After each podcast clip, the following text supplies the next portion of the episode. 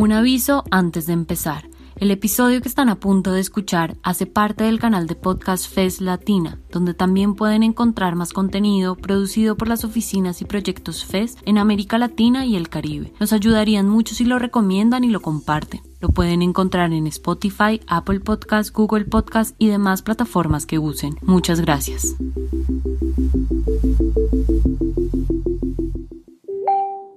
Hola Vivia, mira, te estoy mandando un experimento que estamos haciendo. Se llama Curarnos y dime qué piensas y ojalá también lo puedas compartir. Hola amigo, ¿te has enterado que vuelve a Curarnos en tu WhatsApp? La inteligencia artificial se alía con nosotros. Vamos a revolucionar el periodismo del siglo XXI. Estate al caso, en tu WhatsApp. Es periodismo whatsappero, gócelo.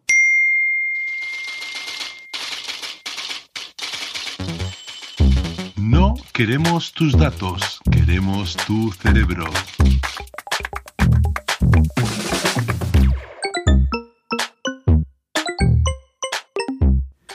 La multimedia, la nueva narrativa, los formatos innovadores, el feminismo, todo esto se mezcla y se vuelve muy popular para crear eso que llamamos narrativas híbridas. Y tal vez lo más importante es el feminismo, pero ¿qué tiene que ver? Bienvenidos a este episodio de Curarnos, en el cual converso con Patti Godoy, amiga y co-creadora de Curarnos, reportera y narradora transmedia. En estos podcasts que hemos dedicado a conversar sobre algunas ideas que son centrales para curarnos, hablamos de innovación, del concepto de tecnología y ahora vamos a entrar en las otras narrativas como el documental interactivo que hacen que el periodismo se convierta en plural periodismos y en una aventura fascinante. Pero antes de llegar a eso, empecemos por lo básico. No hay periodismo sin reportería. Esa es la forma de investigar del periodismo, la reportería. Y a mí me parece muy aburrido ser reportero, ir a preguntar, buscar, luchar por eso.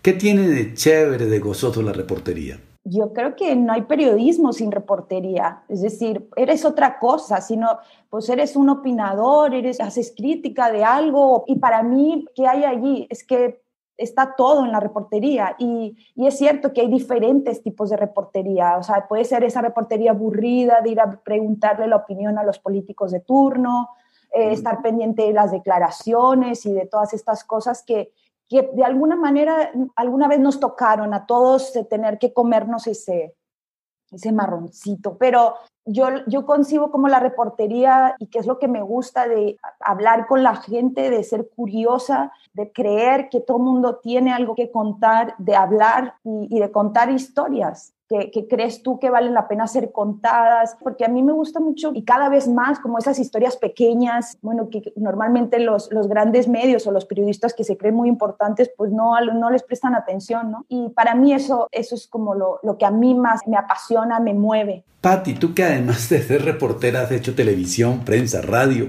y ahora documental interactivo y transmedia, ¿cómo te parece que es la reportería como marca de la narración? O sea, se hace reportería distinta para televisión, para prensa, para radio, para transmedia o ahora para narrativas híbridas. ¿La reportería ya encarna la narración? Totalmente, Omar, pero no solo marca la forma de hacerlo, marca la forma de pensarlo.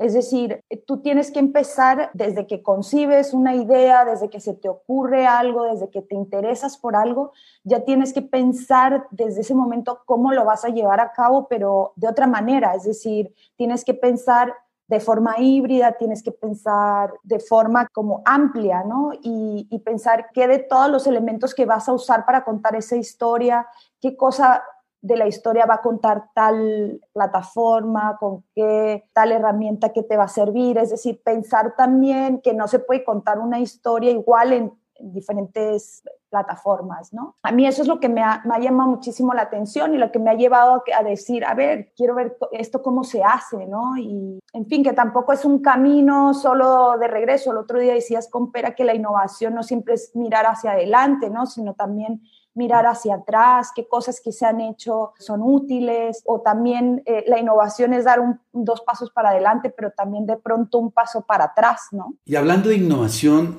me gustaría que hables un poco de Los Desiertos de Sonora, que es tu proyecto de documental interactivo en el que te tocó desde el periodismo pensar en imágenes, en entrevistas, en sonidos. A Los Desiertos de Sonora le precedió un proyecto que hice como proyecto final de un máster que estudié en Barcelona, en la Universidad Autónoma de Barcelona, de documental creativo. Mi trabajo final fue un documental interactivo que se llamó Farcelona, que es farcelona.com, que se puede ver en la web. Después vinieron Los Desiertos de Sonora, que efectivamente fue un trabajo largo, de mucho pensar, de cómo queríamos contar esa historia, una historia que ya por sí sola era interesante porque implicaba a un escritor, una novela pues hiperconocida, que es Los Detectives Salvajes de Roberto Bolaño.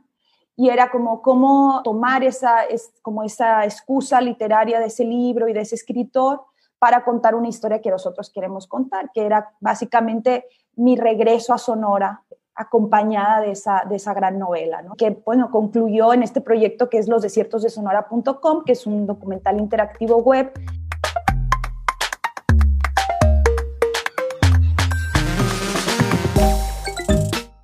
Patti, ahora quiero que entremos al tema del periodismo feminista. Vos te encanta esta perspectiva y cómo es como clave para entender las narrativas híbridas, porque ahí pareciera que las mujeres se sienten más cómodas trabajando, porque es romper con ese periodismo tradicional, occidental, blanco, masculino, bohemio y borrachín. ¿Cuál es la relación o cómo ves la relación entre el periodismo feminista y el periodismo de narrativas híbridas? Yo creo que lo que el feminismo y también desde el periodismo está intentando hacer pues es como introducir a todo un sistema, ¿no?, periodístico, narrativo, pues también nuevas historias o las historias que no están suficientemente contadas, y eso está pasando en el documental tradicional, digamos, el documental lineal, el documental no lineal, que sería como el docu interactivo, todo lo que se está haciendo en la web, y en el periodismo pues tradicional y en el periodismo no tradicional. Además, hay algo también sobre las narrativas híbridas que se relaciona mucho con el feminismo, y es el trabajo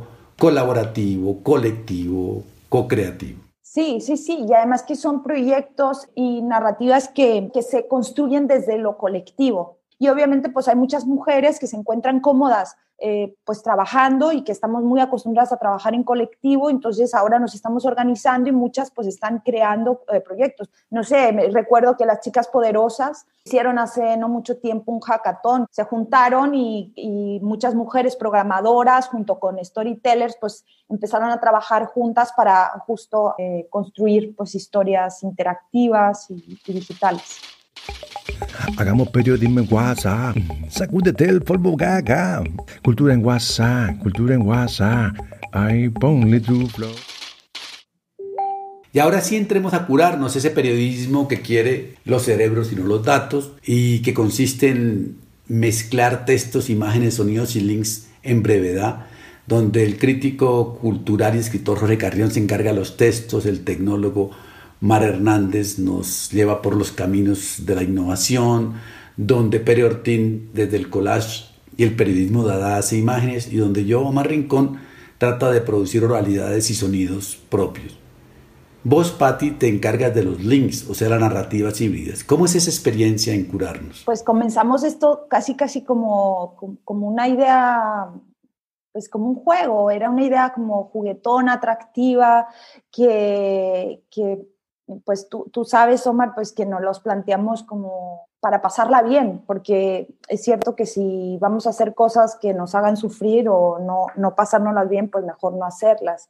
Y curarnos era esto, era como un laboratorio, era un espacio para experimentar, para pensar qué tal si nos apropiamos de la mayor red social, ¿no?, en este momento, que es WhatsApp, pues para compartir cosas que a nosotros nos interesa compartir y que no vemos que están en los medios. Cada uno pues nos repartimos como responsabilidades. Entonces a mí obviamente pues por mi experiencia pues me tocó curar la sección de link y que básicamente era compartir proyectos digitales interactivos que estuvieran pues obviamente en la web, que a mí me interesaban, que yo había conocido, que había visto, que había navegado, que había disfrutado, y era simplemente eso, elegir cosas que yo creía, proyectos, historias que yo creía que podían ser de interés o no, pero que a mí me interesaban compartirlas. Entonces era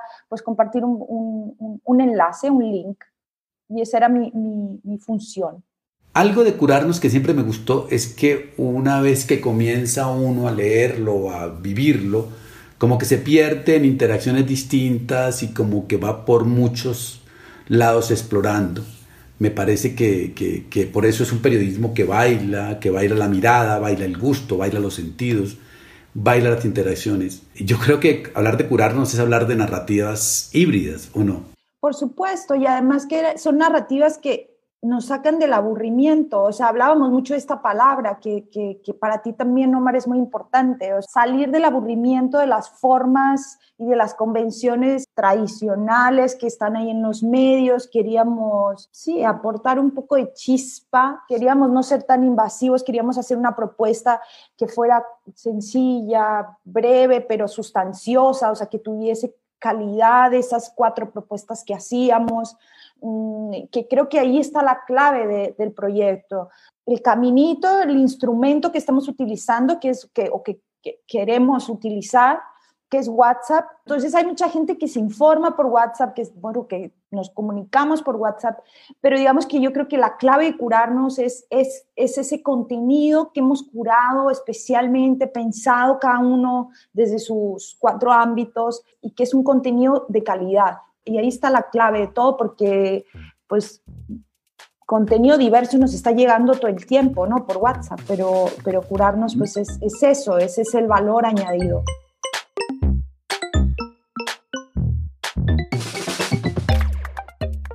Y hasta aquí llegamos con estas ideas de mezclar y jugar, no entre tecnologías, sino en sentidos y narrativas. Gracias por estar y escuchar. Recuerden que esto es Curarnos, que nos dice que la cultura no cura, pero salva, y sirve para vivir en amistad.